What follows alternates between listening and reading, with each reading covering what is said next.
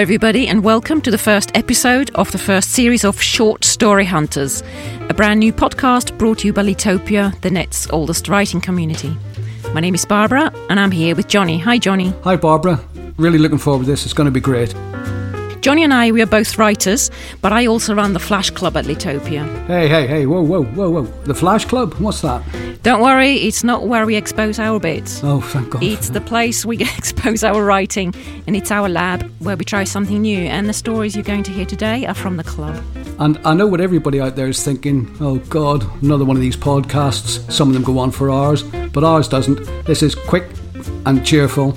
It only takes 10 minutes, so why don't you grab yourself a cup of coffee, kick your shoes off, and get ready to listen to some great short stories and flash fiction. Well, I'm certainly going to grab a coffee. So am I.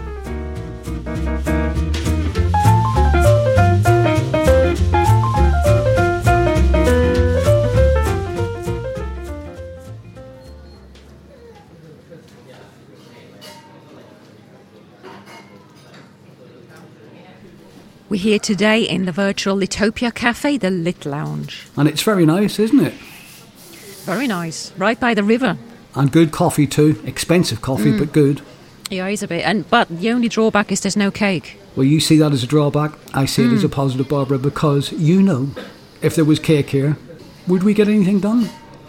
Are you accusing me of stuffing myself with cake? No, I just I think you like cake, Barbara, don't you? Oh, I love cake. But anyway, anyway, today's theme is the kindness of strangers. So I don't know about you, Johnny, but little acts of kindness they always make me feel very warm and fuzzy. Yeah, me too. And in this horrible world that we live in, of it's all me, me, me, me, me, and then even more me. When you do hear about one, when you do read about one, or even better, if one happens to you, act of kindness that is, you feel a lot better about it. Gives you a right old lift for the rest of the day. And today's stories are all about doing different kinds of kind acts.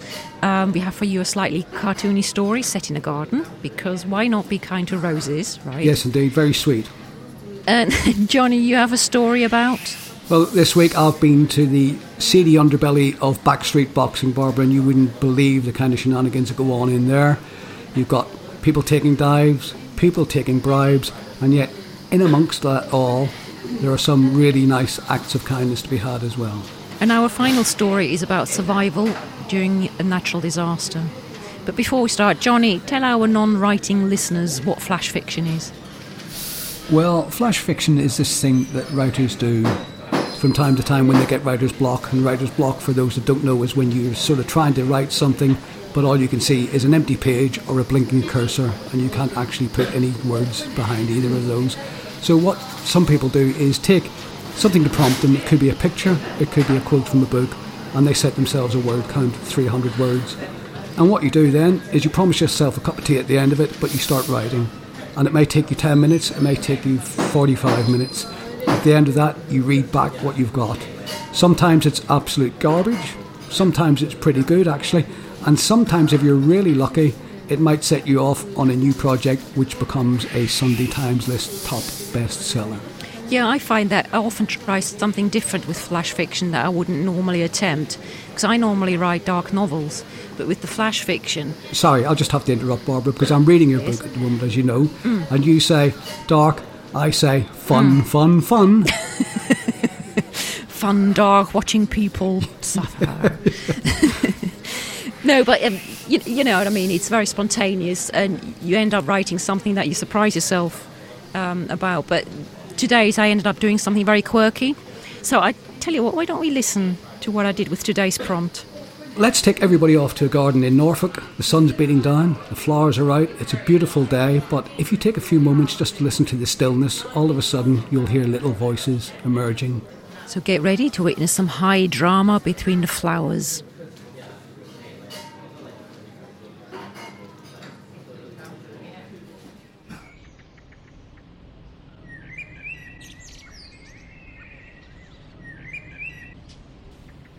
Rose and Daisy. When plants chat across the garden. A story by Barbara. Hey, Daisy. Yes? Look, there. What? What's happening? I can't see anything. The grass is up to my head. It's one of those strange two legged things. Oh no, not again. I hate them. They keep stepping on me. Takes me ages to get upright again. And they chop my head off with that stupid noisy machine.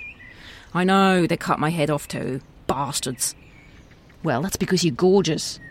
You need to get yourself some green flies. Yeah, I tried that. But then they squirted me with poison. Oh, I felt sick for days. Oh crap, watch out, Daisy. What? Two legs. He's coming your way. Oh no, don't step, don't step on me. Don't. Ouch. Why can't they just watch where they're going? But oh no, Rose, two legs. He's coming for you next. Look sad, droop your leaves or something. Will do. Okay, two legs is here.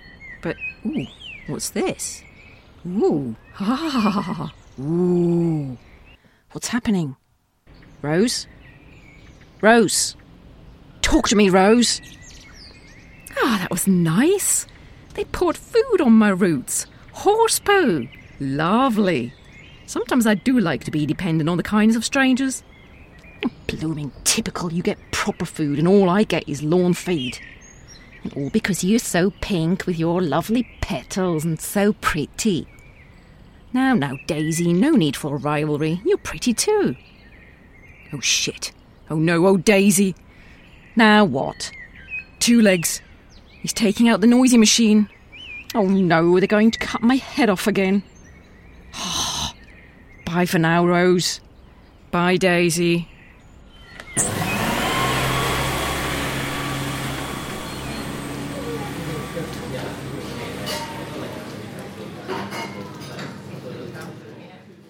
So there you are. That was a beautiful story there of Rose and Daisy in their lovely summer garden. But Barbara, I just have to say, you know, he did so well there, right up to the end. Right up to the end. It was all beautiful. And then slasher fiction. Poor old Daisy. Gonna get her head chopped off. You couldn't resist it, could you? No, I couldn't. You know, I told, I warned you about the dark. You know, they have somebody has to die. Die violently. So what have we got next then? You know, what was it the end of the world or something? What's coming up now? No, actually, the next story is by Rich, and Rich normally writes fantasy and historical fiction, but this time he tackled something a little gritty. And you hear another variation on the theme of kindness. And his story takes place in a very different world, the underground world of boxing. Um, the main character is Harvey, and he's a boxer, and he's right in the middle of a fight. In fact, he's in the right middle of round eight. And let's see if he's going to win or lose. Down, but not out. Written by Rich. You don't want to be on the ropes in the eighth. Harvey took a glancing uppercut to the jaw. And you definitely don't want to be wedged in a corner. He pulled in his guard, tucked in his chin, grounded both feet. His opponent missed a swing. Harvey jabbed, caught the other bloke straight in the face, and the bell rang. Sweet mercy. Faisal, the trainer, towelled him down. You can take him off. You're faster than he is. Go out fighting, boy. Go out fighting.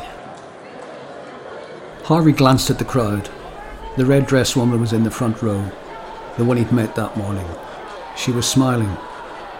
Harvey went out fast and hard, running on willpower. Body, body, head.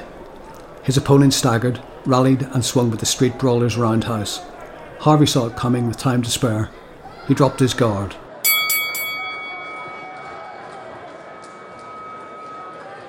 In the dressing room, Faisal's look was pained.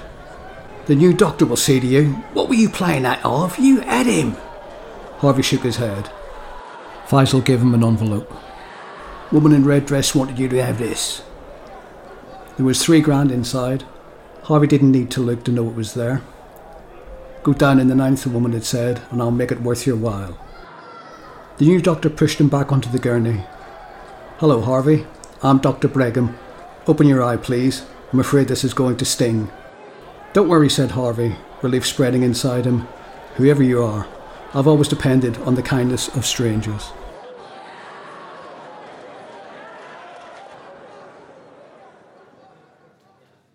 Thank you, Johnny. I really enjoyed that. That was Down But Not Out by Rich. And our next story is by Matthew Snodding. And it's our last piece today, but it goes to show how brilliant flash fiction is because three authors have taken the same prompt and yet all three of you have come up with totally radical different takes on it. And Matthew, who contributes to the uh, Flash Club quite regularly, is always giving us something thought provoking, and this one's no exception. We're introduced to a father and his two young daughters who are taking refuge in the upper stories of a house which is rapidly filling up with floodwater and not unless someone does them an act of kindness, they're going to find themselves in very dire straits before much longer.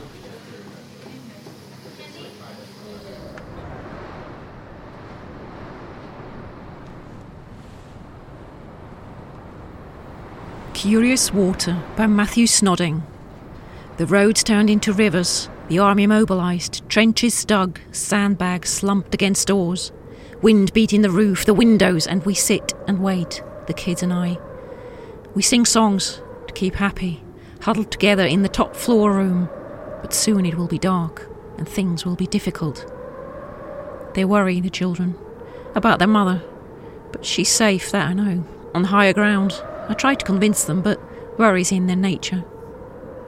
We missed our chance to leave. I missed our chance to leave. I thought we'll be okay. It never floods around here. But I was wrong. Like I've been so wrong so many times recently in this year of being wrong. It's getting dark, and still the rain, still the wind. I can hear the water lapping around, congregating downstairs, curiously picking up our things and setting them down wherever it will. Will we ever find anything again? The young one looks up and asks, Will we be okay? Of course, I say. Someone will come. A stranger? A kind stranger. Well, that's okay then. Her sister puts her arm around her, and we sit and wait, listening through the rage for the sound of the coming stranger.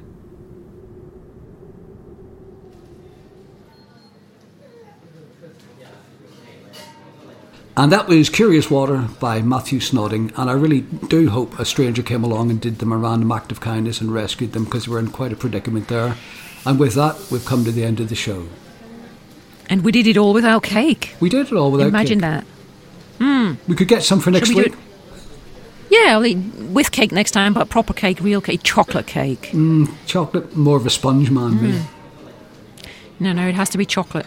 Sponge. But before we go, no chocolate. sponge. But before we go, chocolate. Okay, you win. Um, before we go, I would like to say that we're always looking for new stories. So if you're an author and you would like to take part, you can do so via the Litopia Flash Club. All you need to do is sign up to the colony and take part in the competition. Or you can also go to litopia.com forward slash hunters and use the submission form. and we hope you'll be in touch with us very soon. But for now, it's all the best. Hope you enjoyed it. See you again next week. Cake, Sponge. chocolate.